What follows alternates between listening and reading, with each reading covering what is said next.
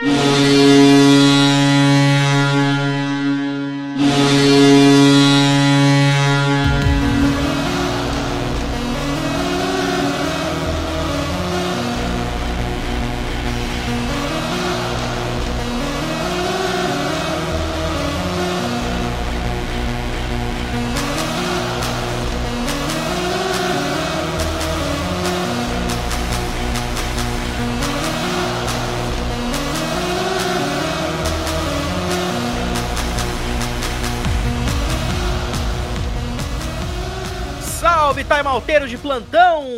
Vamos começar o episódio número 81 aqui do Timeout.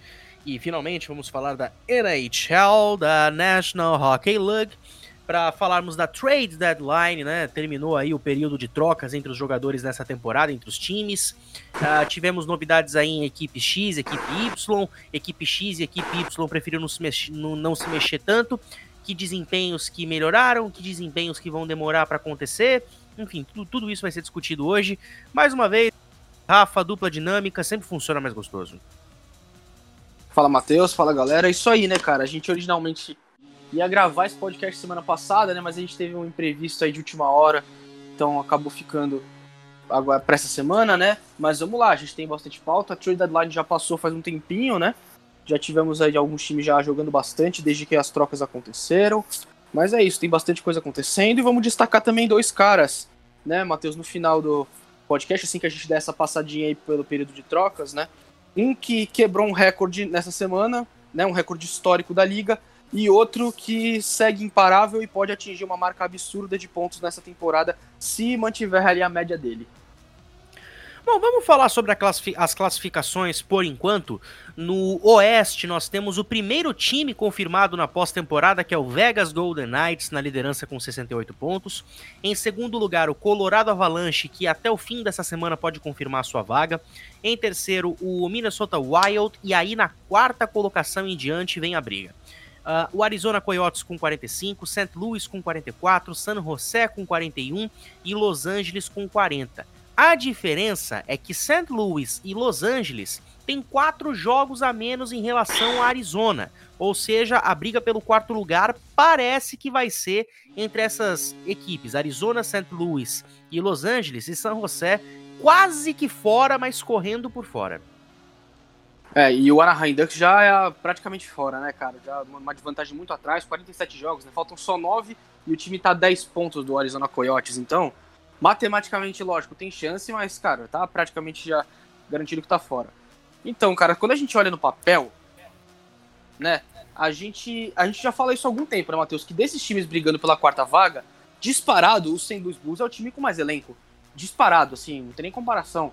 Só que o desempenho da equipe, cara, chegou um ponto na temporada que a gente pensava, ah, o time vai voltar com as lesões, os caras vão voltar a ficar saudáveis. Só que mesmo aí com alguns retornos, né, o Vladimir Tarasenko voltando a jogar, Outros caras voltaram, pra, voltaram pro time, com o, uh, o, o. Schwartz voltou pro time e tal.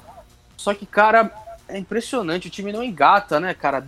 Três vitórias só nos últimos dez jogos, é uma sequência já do, dos Blues que vem durante algum tempo. O time começou a temporada tão bem e vem nessa segunda metade de temporada numa queda tão grande de desempenho, né, cara? E, e fica até, né, Matheus, muito. Uma, uma, a diferença, cara, é discrepante. Como você falou, Minnesota, que é o terceiro, tem 61 pontos. Arizona, que é o quarto, tem 45. Cara, e detalhe, é, Minnesota e Colorado, que estão à frente de, de, Arizona, tem jogos a menos também.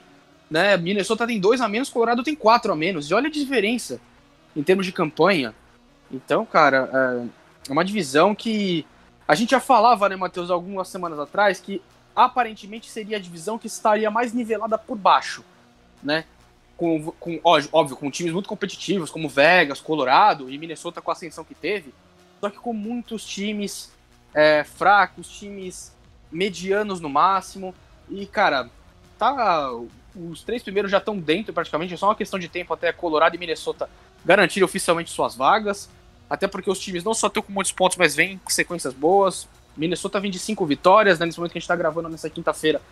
Colorado venceu 9 dos últimos 10, é o time, a gente pode dizer que é o time mais quente da liga. Claro que agora Vegas tem mais jogos é, vencidos em sequência com 8, mas.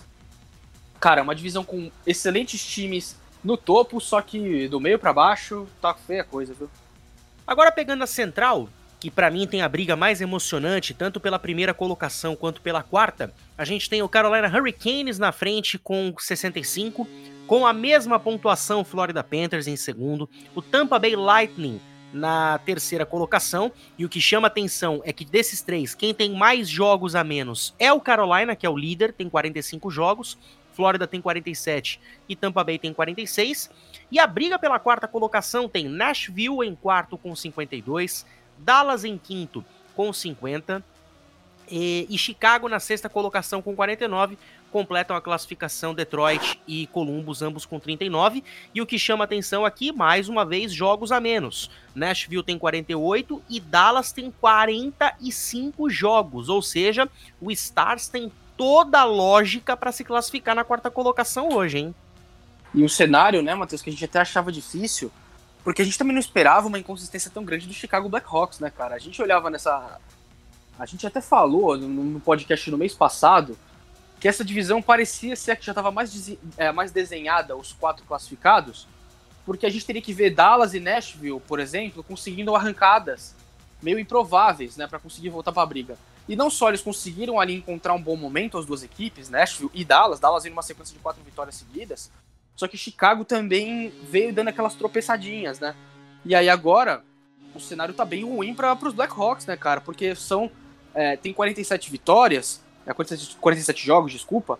É um a menos só que a equipe de, de Nashville. E aí, mesmo vencendo, não ultrapassa os Predators. E tem essa questão que você falou: Dallas tá ali dois pontos só dos Predators com três jogos a menos. E vindo num bom momento, né? Aliás, o Robertson viu, se a gente achava que, que o Calder estava definido pro Kaprizov, o Robertson vem, rapaz, numa sequência maravilhosa, hein, Matheus? Mas eu sinceramente acho que o peso que o Kaprizov tá tendo para colocar Minnesota na briga não deve tirar essa posição dele. É que aquele A... negócio, né? Dallas tão mal quanto tava, se de repente consegue ali uma arrancada final e se classifica pra pós-temporada, ele também passa a ganhar argumento, né? É, e tem muito argumento hoje, como você bem falou. Ah, pegando aqui a divisão norte, o Toronto Maple Leafs é o líder com 61 pontos, Winnipeg em segundo com 57, Edmonton em terceiro com 56, o Montreal Canadien em quarto com 49, Calgary em quinto com 41, Vancouver em sexto com 39, Ottawa em sétimo com 36. A diferença é que o Vancouver Canucks tem apenas 39 jogos devido ao seu surto de Covid, então ainda pode voltar para a briga pela quarta colocação. Mas de resto, parece que Toronto está aos poucos se encaminhando para ser o primeiro, e a briga maior deve ser para ver quem vai ser o segundo colocado, se Winnipeg ou Edmonton. Pois é, né, cara? O Vancouver Canucks, que em, algum, em um ponto era a equipe disparada que tinha mais jogos né, na temporada, não tinha tido nenhum problema com Covid, nenhum jogo adiado, nem ele, nem os adversários, claro, né? Porque se o time teve, tem jogo adiado, não, não depende só de você, né? O seu adversário também tem que estar com a situação boa é, nesse, nessa, nessa situação também, né? Só que é, é aquele negócio, né? São cinco jogos a menos, né? Que, que Montreal, que é o primeiro, que é o último time dentro, é, cinco jogos a menos, 10 pontos é exatamente a diferença que Vancouver precisa. A questão é se Vancouver, a gente, cara, é uma arrancada muito difícil, né, cara? Você vencer tantos jogos assim, sem contar com uma inconsistência, ainda mais o Vancouver Canucks, que foi um time que oscilou muito na temporada, com um ataque excelente e a defesa deixando muito a desejar. É, é muito difícil. E é engraçado, né, Matheus? Porque assim, o surto de Covid, em teoria, já passou, né? O, os jogadores já estão praticamente todos de volta. O time, o time até vem numa sequência boa, venceu 10, 10 nos últimos. É, 6 nos últimos 10 jogos, né? Então vem evoluindo. Só que é muito difícil, cara, pela situação que Montreal já abriu. Montreal tá num cenário bem confortável, né?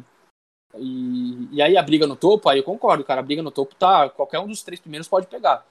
O Toronto Maple Leafs teve aquele momento também de inconsistência, já que, que já passou, mas não é exatamente uma, uma, uma, uma exclusividade desse time, né?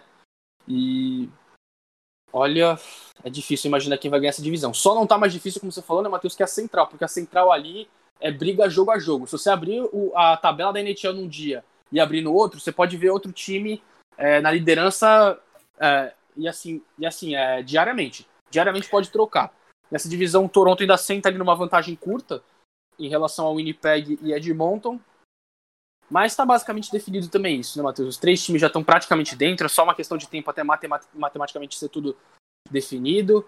E olha, eu tô muito curioso para esses playoffs nessa, nessa divisão, nessa porque, cara, A gente vê aí o Toronto, vamos falar já já dos Maple Leafs que estão dando all-in, né? Querendo ganhar nesse ano. É, Winnipeg é um time que coletivamente a gente viu tanto cara é, aparecendo nessa temporada. Já, já falamos de muitos deles. É, o Edmonton Oilers com o McDavid jogando no nível absurdamente alto. Então, cara, tá bem aberto, tá bem interessante. E essa pode ser, Matheus, é que assim, é muito difícil a gente falar qual divisão vai ser a mais interessante da gente ver na pós-temporada, porque só vai ter jogo grande, né? Não, não, não vai ter. É, mesmo pelo posicionamento, você pode dizer que um time é favorito, mas você não vai ter nenhum franco favorito em teoria. Mesmo talvez Toronto contra Montreal, a gente pode dizer que Toronto seria né, o grande favorito nessa divisão. Só que, cara, não dá pra também menosprezar muito, porque a gente viu, né, que Montreal chegou no ano passado na, com a pior campanha entre os times classificados no leste e, des, e desbancou o Pittsburgh Penguins na primeira rodada da pós-temporada. E nunca vamos esquecer do Chicago Blackhawks despachando o Edmonton Oilers. Agora é, vamos também, pro né? leste. Aconteceu a mesma coisa, o 5 contra o 13. Agora 12, vamos né? pro leste. O...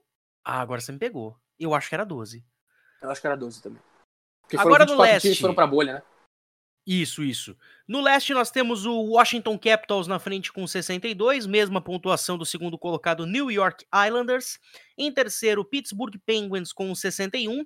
Em quarto, Boston Bruins com 58. A diferença é que o Boston Bruins tem dois jogos a menos e representa exatamente a pontuação do líder, ou seja, Boston sonha com a ponta da, da divisão.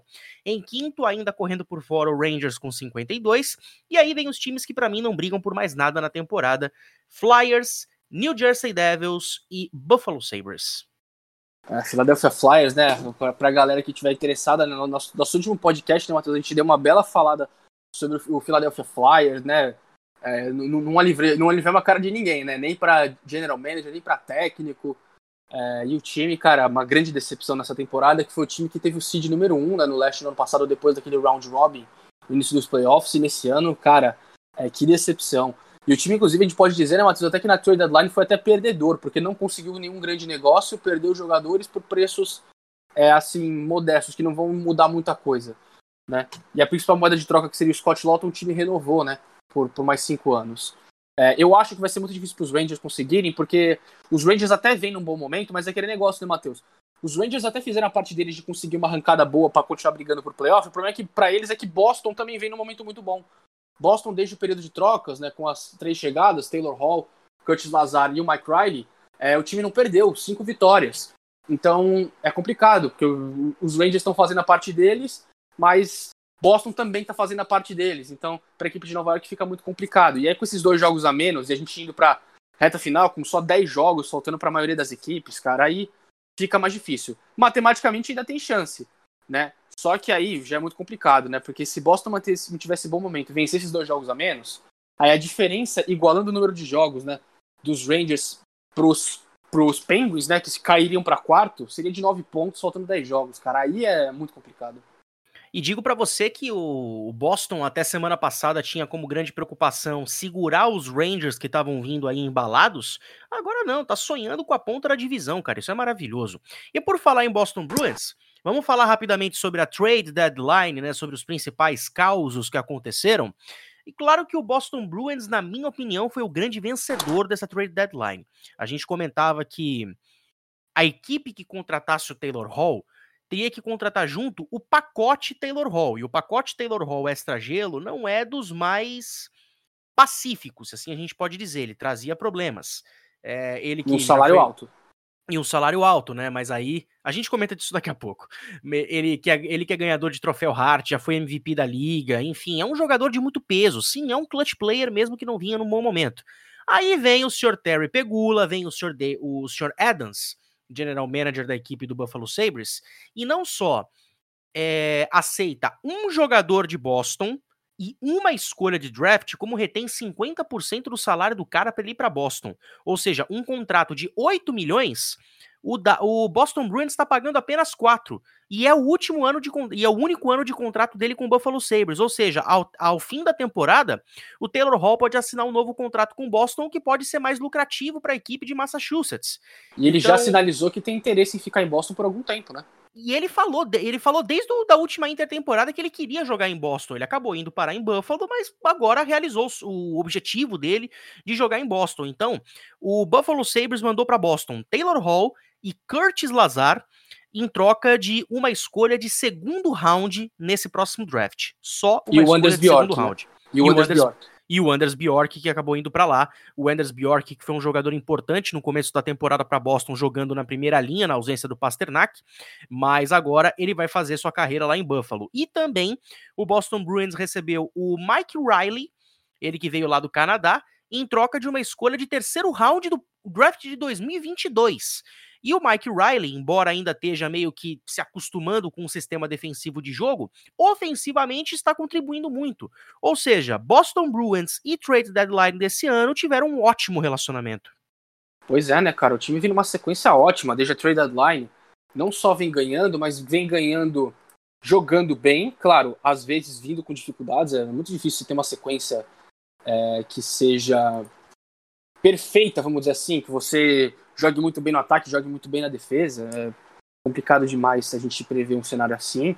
Mas a equipe, mas que diferença, né, Matheus? A gente falava, Boston trouxe aquilo que assim, tava na cara que era o que o time precisava, que era de ajuda para as linhas inferiores no ataque. A primeira linha é, nunca foi e provavelmente nunca vai ser o problema. A primeira linha sempre, sempre pontua, sempre é, vai lá e contribui. O problema é que as linhas de baixo não estavam fazendo isso. E agora, pelo menos nessa sequência recente, né, desde que o time fez o período de trocas, né, já foram cinco jogos, é, desde, desde que a, o período de trocas fechou. E o time vem jogando muito bem, cara. Vem jogando muito bem não só no ataque, mas na defesa também. Vem conseguindo sequência, inclusive, de shutout. Né? Ou seja, ajuda muito é, essa produção que a equipe de Boston tá tendo. O Taylor Hall se encaixando, então, né, Matheus, no desenho que a gente está vendo, o Bruce Cassidy fazendo na segunda linha, né? Jogando junto com o David Crate e o Craig Smith, né? Então, a questão que a gente até ficava, como que é, Boston ia remodelar a sua segunda linha, a sua terceira linha. Então ficou essa segunda linha que eu falei, Hall, Crate e o Smith. A terceira com Charlie Coyle, DeBrusque e Nick Rich. E aí na quarta o Curtis Lazar entra com o Sean Curali e o Chris Wagner.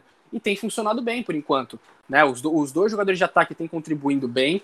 Tem rolado já um encaixe, claro, a gente não pode esperar uma atuação fenomenal por enquanto, porque ainda é um momento aí de, de, de se encaixar, das peças se entrosarem e tal. Mas em potencial, é, acho que isso estava muito, tava muito claro para Boston, que era um encaixe que podia dar certo, você colocar o Taylor Hall ali na linha do Crate.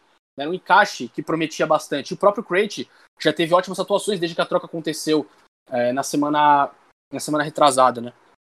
E aí, cara, a gente pega na defesa o Mike Riley, Mike Riley já vem tendo impacto, né, cara? Porque ele entra no time e até na ausência, né, nos jogos recentes que o Matt Grizzly que perdeu, ele que vinha sendo o defensor na primeira linha de power play.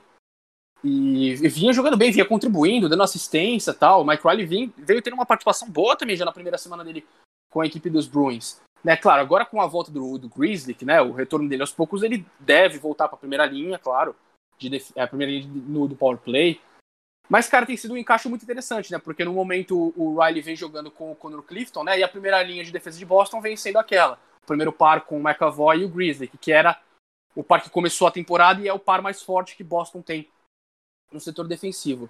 Então, cara, uma mudança drástica, né, Matheus? É aquilo. O que, que um período de trocas, algumas poucas chegadas não podem fazer com a equipe, né? Boston vinha num momento assim que vinha oscilando, vinha é, misturava situações excelentes com atuações tenebrosas, né? O ataque tinha partida que brilhava, tinha partida que passava o jogo inteiro sumido, né? Então o time, à medida do possível, vem começando a encontrar o seu melhor momento. E agora se posiciona, né, como você falou, é, a brigar até pelo título da divisão, porque a diferença para o Washington Capitals de quatro pontos, os dois jogos a menos tiram essa diferença, igualam tudo, né? É, então, excelente momento para a equipe. Acho que é um momento bom agora para o Cassidy nesse final de temporada fazer os seus testes, tal. Claro, também não pode abusar muito da sorte, porque como a gente falou, os Rangers não estão mortos ainda tão longe, né? O cenário não é favorável para Nova York, mas o time tem chance ainda, então não pode dar mole, né?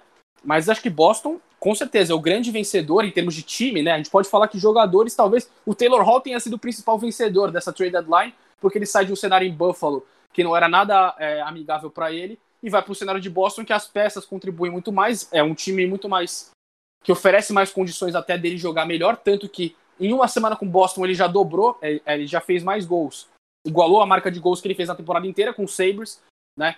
Então, é, o Taylor Hall pode ser visto como grande vencedor em termos de jogador dessa trade deadline. Boston, acho que para mim tá muito claro, né, pelo menos nesse princípio, que é o grande vencedor desse período de trocas, pelo menos nesse momento. e agora pensa comigo, cara, como é que o Taylor Hall ia conseguir jogar em Buffalo, ainda mais com a lesão que teve o Jack Eichel, que tirou ele do resto da temporada? Ele já não estava jogando bem, foram menos de 25 pontos em 37 jogos. Então, assim, ele, já não ia ter a tranquilidade de sempre para jogar, sendo que ele seria o único jogador de peso naquele time.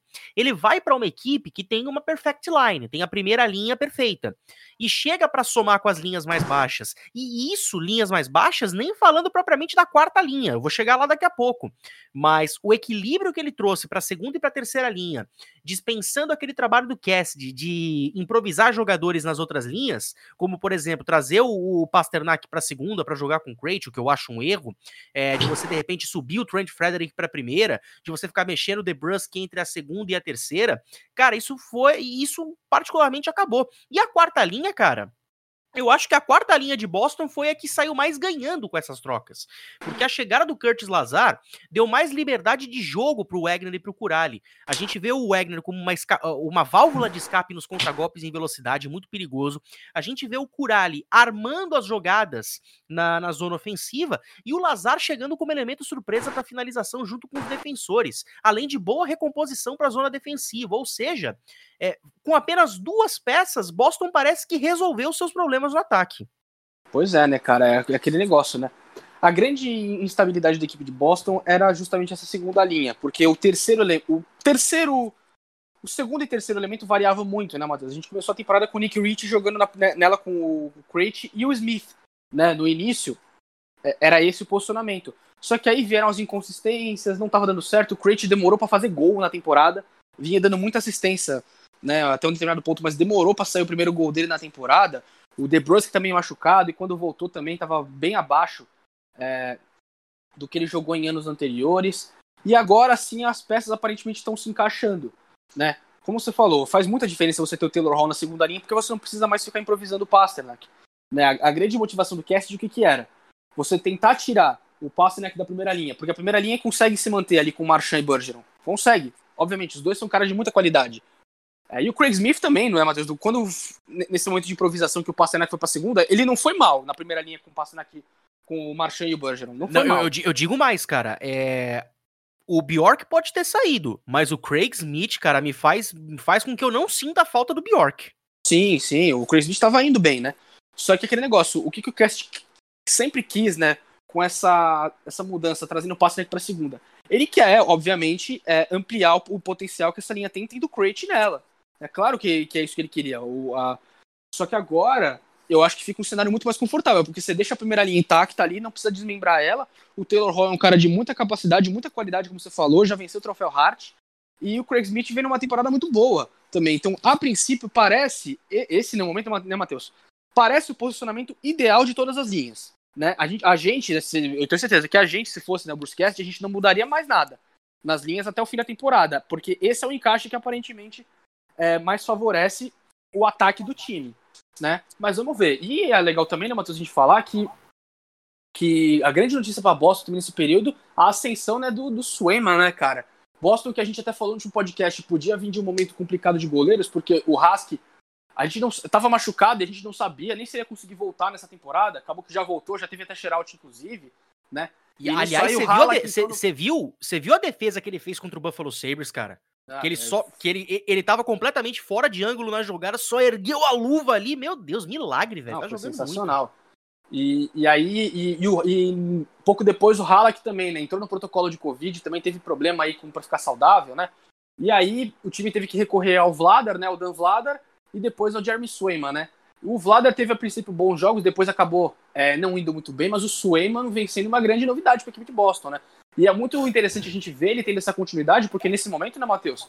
O Husky, claro, titular, mas o Swayman continua no elenco e continua jogando, né? E é muito importante porque a gente sabe que é, é, e o Halleck são free agents ao final dessa temporada. Então é interessante você ver um goleiro surgindo é, com boa consistência nesse final de temporada, que pode ser que na intertemporada, quando você for negociar e reavaliar toda a sua situação de goleiro, você esteja um cenário bem favorável, que você pode manter o Swayman e de repente, em vez de ter que renovar com os dois, sendo uma necessidade, você pode ver quem te oferece mais, se o Hask oferece mais ou se o Halak oferece mais.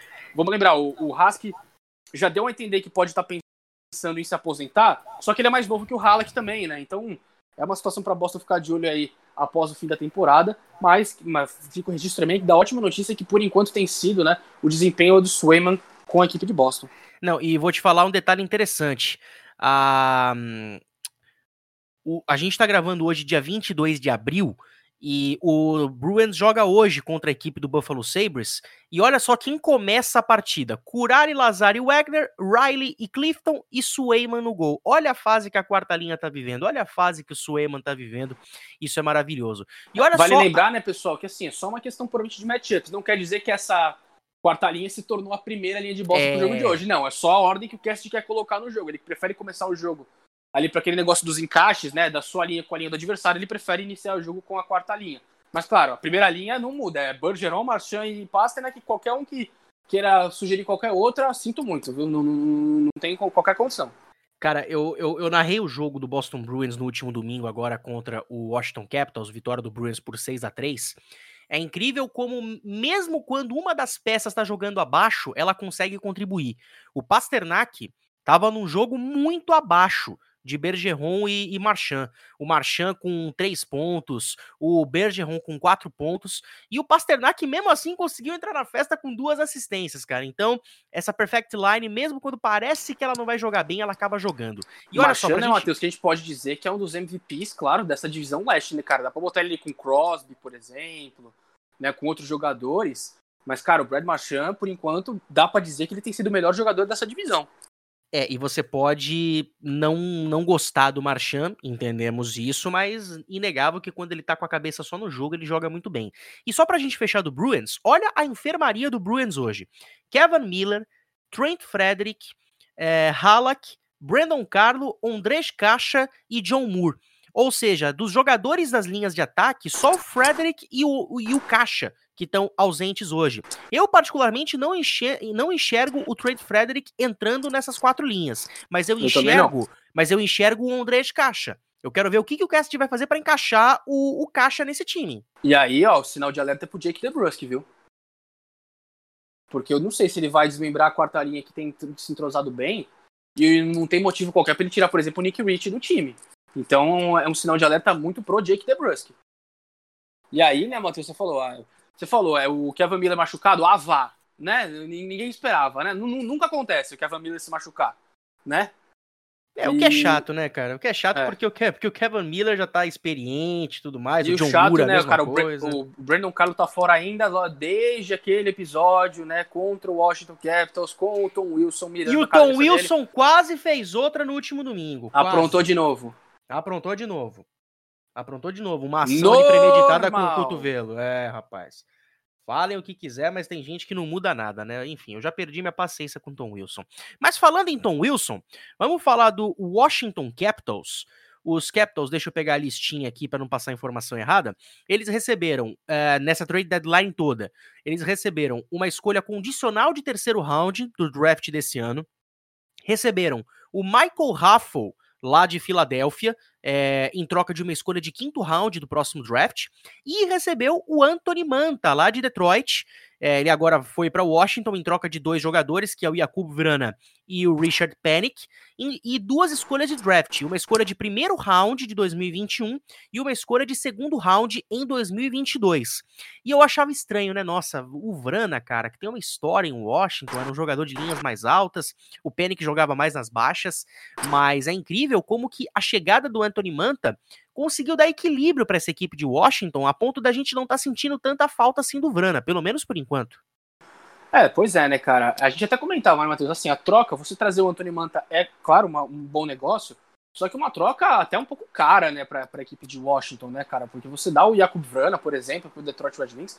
Tanto que, assim, você, a gente pode ter um argumento, né, Matheus, de, de quem realmente foi o grande vencedor dessa troca. Porque se, pelo menos, se Detroit não, não vai competir, pelo menos, não é um time que tá é, competindo, pelo menos, cara, é uma troca boa pra equipe você trazer. O, o lado bom para Washington, por exemplo, com o Manta, é que ele já, tem, já tá com um contrato garantido para os próximos anos. Né? Então você não vai precisar, por exemplo, uma situação, por exemplo, como o Boston teve com o Buffalo, que o Taylor Hall chega só para essa temporada e não sabe se vai conseguir renovar com ele. Né? Mas é um movimento interessante você trazer o Manta. Acho que vai demorar um pouquinho ainda né, para se encaixar. Ele, a princípio, né, Matheus, vem se encaixando na segunda linha, né, junto com o Backstrom e o TJ Walsh, né? Segunda linha de Washington muito boa, né? O, o ataque inteiro de Washington é muito bom né, cara? Mas assim, eu acho que é um bom movimento, acho que pode acrescentar bastante para a equipe de Washington. O time vem com é, a melhor campanha dessa divisão, mas claro, pelos números ali, pode acabar até caindo para quarto, ah, para quarto, né, Matheus? Porque a diferença para Pittsburgh é de um ponto só e Boston tem condição de chegar na mesma pontuação. Então, do nada, é, nessa, nessa arrancada final de temporada, os times né, dessa divisão podem se ver tanto em primeiro quanto em quarto. Pode acontecer qualquer coisa. Né? Tanto que prever qualquer um dos confrontos de pós-temporada nessa divisão é praticamente impossível é, nesse momento.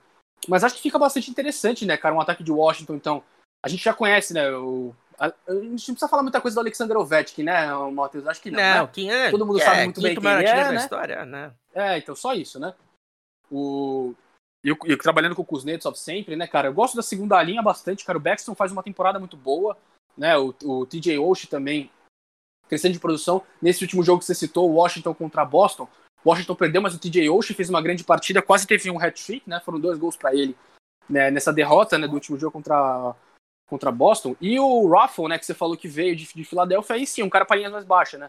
Tanto que nesse primeiro momento ele tem jogado junto com o Connor Sherry e o Lars Eller na terceira linha de ataque, né? Mas é um time muito competitivo, né, cara, da equipe de Washington. É, aquelas inconsistências que a gente falava defensivamente, o time já começa a esboçar grandes melhoras, né? O, e principalmente de goleiro, né, cara? Porque se goleiro no início de temporada tava sendo uma certa dúvida, uma certa preocupação, hoje não dá pra gente falar isso, né, cara? Porque o Vanecek é, vem numa segunda metade de temporada muito boa, tal. O time ainda tem o Sansonov também, então assim. Washington vem se encaixando, vem conseguindo né, encaixar, é, encontrar né, seus encaixes, vem conseguindo encontrar sua, suas melhores, suas linhas ideais, né, cara? É, eu acho que, é, como eu falei, é difícil a gente prever que, que, que vai ficar com o título da divisão né? ainda mais com a briga tão acirrada, porque o, se a gente comparar o nível dos quatro times, né, Matheus? Se por um lado a gente tem é, bastante equilíbrio também lá na, na, divisão central, né, com Hurricanes, Lightning e Panthers, eu acho que nessa divisão até o equilíbrio é até maior, porque quando a gente compara o potencial dos times, é difícil você dizer que, por exemplo, Washington é o que tem mais potencial, ou que são os Islanders, ou que são os Penguins, ou que é o Boston Bruins. É difícil, cara. Essa divisão tá muito nivelada por cima no que diz respeito a esses quatro times. Tanto que o New York Rangers, né, Matheus? A gente até falou dos outros times que brigam por vaga de playoffs. O New York Rangers, entre todos os quintos colocados, ou aqueles outros times que ainda estão nesse final de temporada tentando dar ali um tiro final para chegar em playoff, dá pra gente dizer tranquilamente que os Rangers são o, melhor time, indo para qualquer uma das divisões. É melhor que os times da Norte, do que Calgary e Vancouver, que estão brigando ainda, né? Da Central, eu acho que é um time melhor, inclusive, do, é, do que o Dallas Stars, que vem num momento bom. Acho que é um time nível parecido também com o Nashville Predators, né? Acho que com essa pontuação, Nova York até estaria classificado em algumas das divisões, das outras divisões.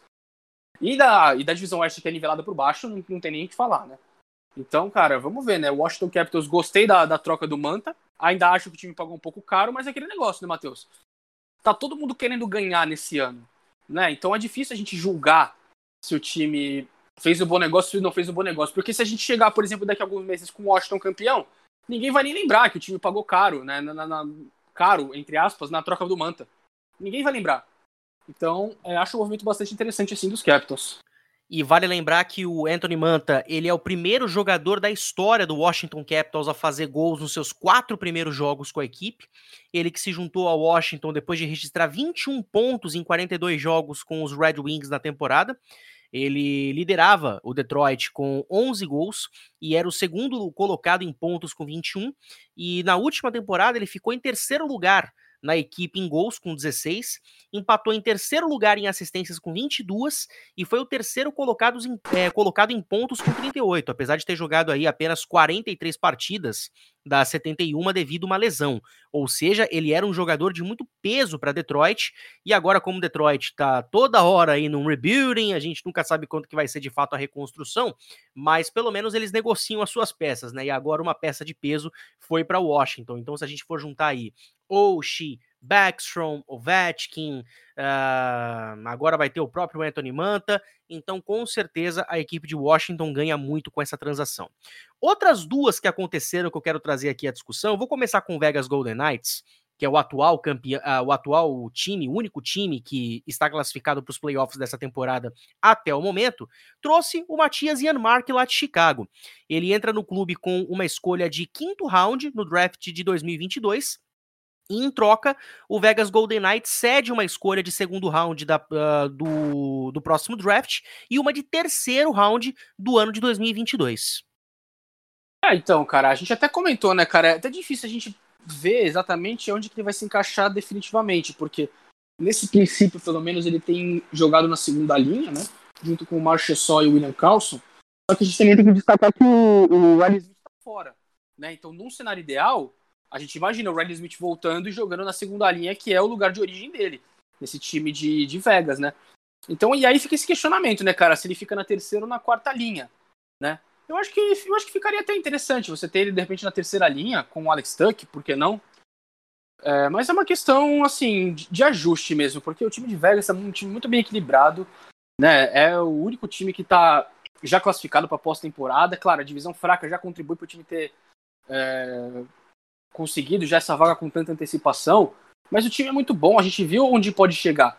O time chegou no, na final do, do Oeste no ano passado e foi até uma, uma, uma certa zebra, né, Matheus, quando o time perdeu pro Dallas Stars. Ninguém esperava aquilo. O Vegas era, se não era franco favorito, porque Dallas tinha eliminado dois times muito competentes também antes, mas Vegas claramente chegava como favorito, era o melhor time do Oeste em campanha. Tinha só ficado atrás de Boston na, na, na, na, briga ali pelo troféu dos presidentes, na melhor campanha geral da NHL. Então, um time muito competente. A primeira linha é muito estável, né, cara? Com Pacioretty, Stevenson e Mark Stone. A segunda linha também já vem de anos é, com, esse, com esse entrosamento, Marchessault, William Carlson, enfim. É um time que está muito bem posicionado. Tanto que, né, Matheus, essa foi basicamente a única troca. O time não precisou fazer muitas mudanças. Porque olha na defesa. Tem, olha as duas duplas que o time tem. Alec Martinez e Alex, e Alex Petrangelo. E o McNabb com o Shea Theodore. Tá muito bem servido.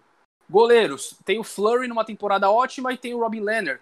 Então, cara, é um time com pouquíssimos buracos, vamos dizer assim, com pouquíssimos Necessidades. fracos. É, era que nem o Tampa Bay Lightning. O Tampa Bay Lightning, a gente falou de um podcast, quando já estava discutindo algumas trocas, né? O... Que o time já estava atrás do, do Savar, já tinha, né? O... As especulações, o Savar já tinha sido mantido fora dos últimos jogos de Columbus, porque o time estava em processo final de negociação com o Lightning. Só que não era tão necessário essa troca. Claro, uma troca que o time melhora claramente de nível, trazendo o Savar, né, lá do Columbus Blue Jackets, mas não muda tanto, porque é um time que já é muito bom, já é, já é bom demais, já vinha cultura do destino.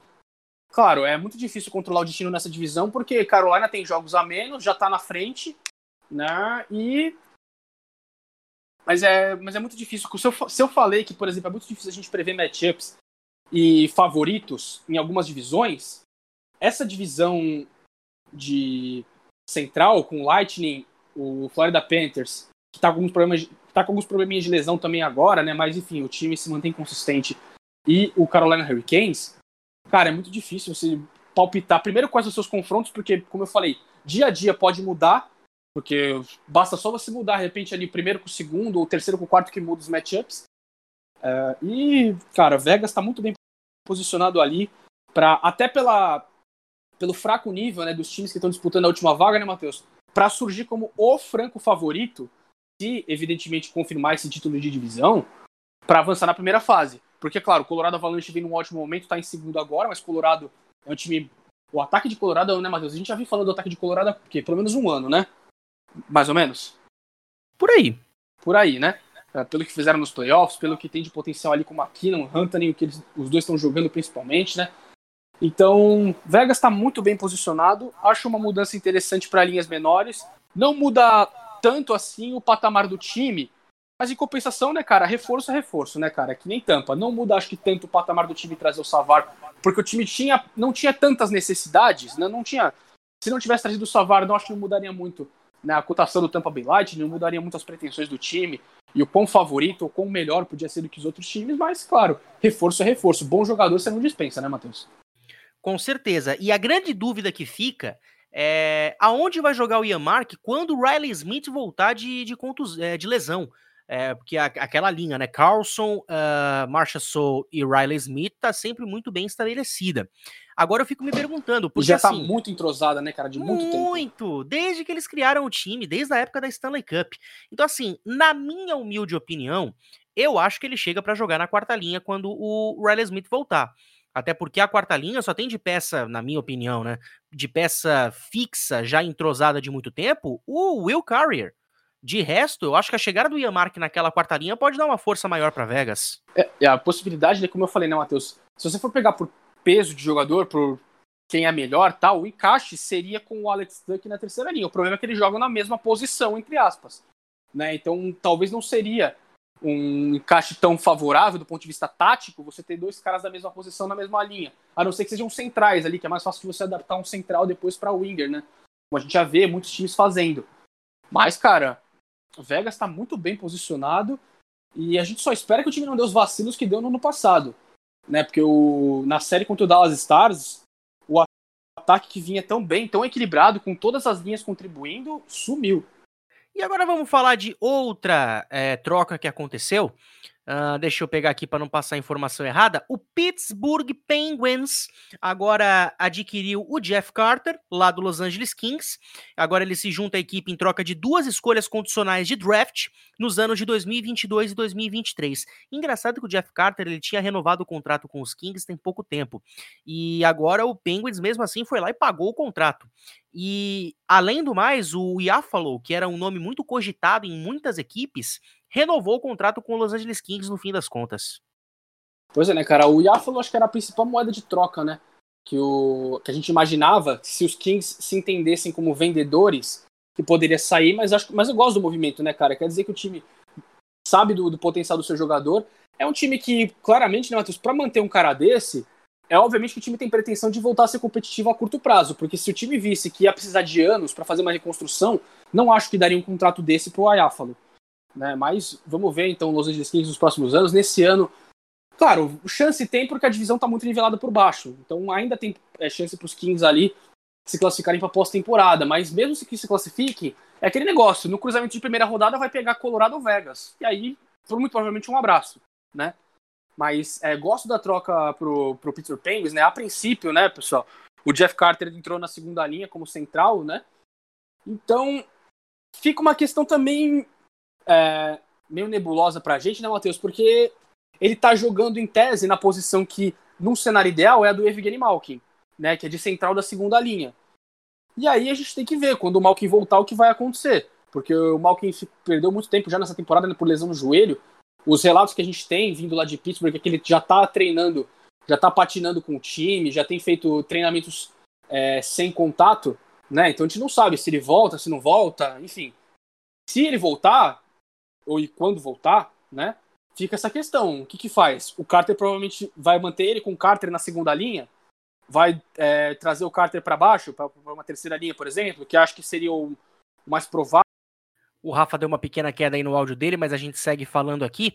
E falando rapidamente aí de. Opa, agora, agora voltou muito bem. Pode falar então, Rafa.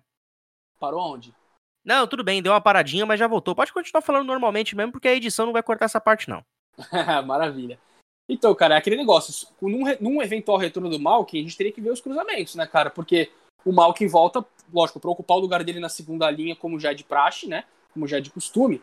E aí teria que ver onde que o Carter se encaixa. Você mantém o Carter numa segunda linha junto com o Malkin ou se é, traz ele para baixo para jogar na terceira linha, por exemplo, que eu acho que talvez seria o mais seria a maior probabilidade nesse momento, né? Também depende do, de outro de outras de outros cruzamentos, de outros caras que estão voltando, né? O, o time tem, por exemplo, o Kasper Kapanen, que chegou a jogar na segunda linha em algum momento junto com o Malkin, fez um início de temporada muito bom o Kapanen, só que também vem de recuperação de lesão. Então, assim, Pittsburgh ainda tem algumas coisas em termos de, de linhas, né? Para ajustar, para ficar de olho nessa reta final de temporada. Se por um lado a gente falou que Boston, praticamente o time já está encaixado e o encaixe das linhas desse momento aparentemente deve ser mantido, Pittsburgh ainda tem, em teoria, algumas, algumas questões ali que pode é, refletir sobre qual a melhor utilização. A única questão que não tem discussão em Pittsburgh é que a primeira linha é Rusty, Crosby, Gantz. Isso ninguém discute. É, a grande dúvida vai ser essa mesmo. Onde que vai ficar o Jeff Carter quando, quando o, o Malkin voltar de contusão? Uh, no fim das contas, é, na história da NHL, a trade deadline de 2021 foi a que menos gerou a movimentação nas equipes, desde 14 de março de 2000, contando apenas 17 trocas e só 26 jogadores envolvidos. No fim das contas, quais outras que a gente pode, pelo menos, só citar por, é, de, por alto aqui? O Anaheim Ducks, uh, que recebeu o Hayden Flurry lá do Carolina Hurricanes. O Buffalo Sabres, né, que como a gente falou, adquiriu o Anders Bjork. Uh, o Carolina Hurricanes agora tem o Yanni Hockenbach, que veio do Anaheim Ducks. O Chicago Blackhawks, que tem agora o Adam Gaudette, que veio de Vancouver, e o Ryder Holston, que veio de Columbus, junto com o Josh Dickinson. O Colorado Avalanche recebe aí o Devin Dubnik, lá do San Jose Sharks, e o Carl Soderberg, que veio de Chicago, transação interessante essa também. O Detroit Red Wings recebeu o Hayden Verbeck, do, Montre do Montreal Canadiens, o Vrana e o Panic, lá de Washington. O Edmonton Oilers só fez uma transação, que foi a chegada do Dmitry Kulikov, lá do New Jersey Devils. Uh, o Florida Panthers, que trouxe o Brandon Montour, lá de Buffalo, e o Sam Bennett, de Calgary. E engraçado, né, Rafa? O Sam Bennett saiu mais caro que o Taylor Hall, cara. Pois é, né, cara? Pra você ver, a gente falou do, que a equipe de, a equipe de Buffalo praticamente deu o Taylor Hall para Boston, né, cara? Vamos falar o português claro, né? Porque a, já aceitou pouco já na, na troca. Claro, depende muito, né, Matheus, do que a gente considera como potencial do Bjork, né? O Bjork é um ótimo jogador, é um jogador muito bom, contribui ali nas linhas menores. Só que a gente tá falando, cara, de você dar o Bjork em troca do, de um cara que já foi vencedor de troféu Hart. Ah, não tava numa boa temporada? É verdade, a temporada do Taylor Hall era muito decepcionante, era muito fraca em termos de números. Só tinha dois gols até o momento que foi trocado. É muito Mas pouco. ele é Hart. Então, exatamente. A gente sabe do, do, do, do, que esse cara produz, cara. Se você colocar ele numa situação boa, num, numa situação legal num, num ataque com bons jogadores. Que é o que agora ele aparentemente vai ter em Boston. Então, no fim das contas, fica sendo isso a trade deadline. A gente já viu aí como as equipes estão jogando, a gente já viu como que o desempenho está acontecendo com a chegada das novas peças. A gente concluiu, Rafa, que o Boston Bruins foi o grande vencedor dessa trade deadline. Mas, cara, quem foi o grande perdedor da trade deadline, na tua opinião? Daria para dizer os Sabres, né, pelos, pelo valor é, barato que foi pago né, nas trocas envolvidas, né? Mas como os Sabres eram, um time que não, não se espera muita coisa, né? É, então acho um pouco difícil a gente falar que eles são grandes perdedores.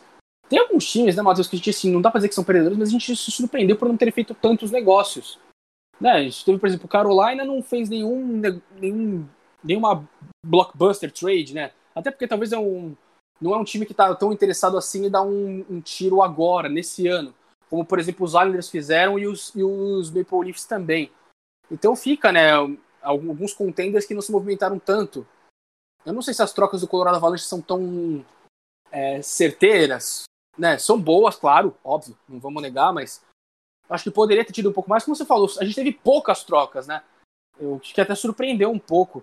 A gente já vinha na última semana antes do, do período de troca se expirar é, uma movimentação fraca, tinha tido só o Zait aqui, o Palmieri para os Islanders e pouquíssima coisa mais. O Eric Stahl um pouco antes, né, para Montreal. Então era muito pouca coisa. Né? Mas enfim, dá para dizer que entre os times ali que não disputam tanta coisa, cara, vamos dizer, os Kings, acho que dá para dizer que perdem um pouco, né, com, sem o Jeff Carter, mas também não é não, não perdem tanta coisa. Uma coisa que surpreendeu, mas a gente viu muito time nessa trade deadline, é, fazendo, entrando nas negociações para espaço no salary cap. Né? Impressionante, o time às vezes não recebeu nem escolha de draft, mas foi lá, ó, eu arco com o, o salário do cara, por exemplo, agora, e aí no futuro não tem esse. É, não, não tem que. Não tem que abrir um espaço maior, né? Enfim.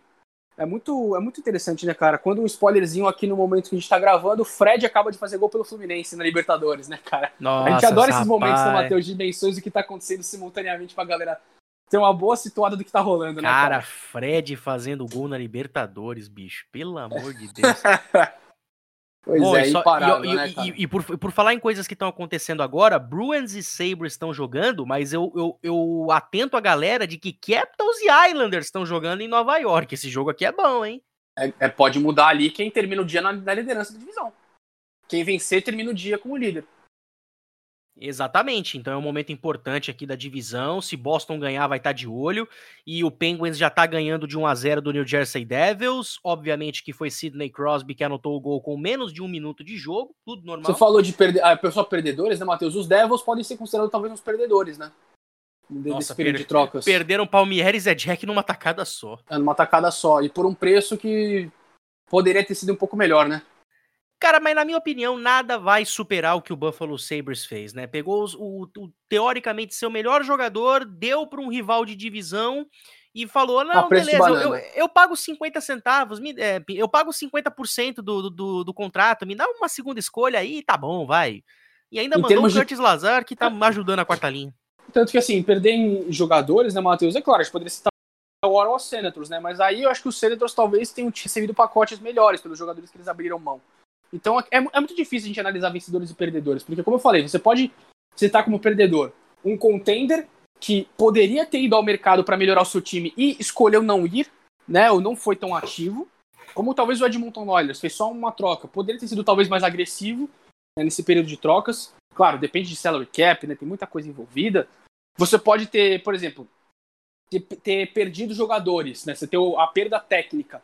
Só que em compensação você ganha um pacote bom que te permite reestruturar o time nos próximos anos. Então você não sai exatamente como um, um perdedor, porque se você já não tinha perspectiva de ter sucesso, você pelo menos é, ficar numa condição de se posicionar a ponto de conseguir melhorar o seu desempenho a médio prazo, não dá para dizer que você é um perdedor, né? E aí tem o caso como o Buffalo Sabres, que é você ter a perda técnica e você fazer o negócio é, um negócio ruim. Você ter, você perder o jogador e perder por, por um preço baratíssimo, né? Por um preço que você poderia ter conseguido muito mais, ainda mais no time de Boston, porque Boston, é aquele negócio, né, Matheus, o, a, essa troca aconteceu bem no final do período de free agency, de, de, de, trade, né, na verdade, e o time poderia ter conseguido arrancado uma coisinha mais dos Bruins, até porque, né, Boston bateu o martelo em relação às trocas, né, Matheus, depois daquela derrota de 8 a 1 para os Capitals no domingo. Ali, Boston bateu o martelo em tudo que queria fazer.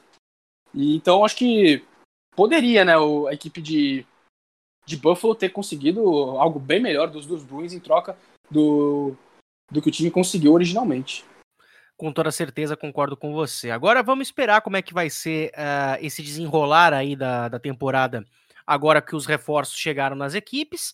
Vamos ver como é que vai ser essa reta final, porque faltam aí praticamente pouco mais de 10 jogos para todas as equipes.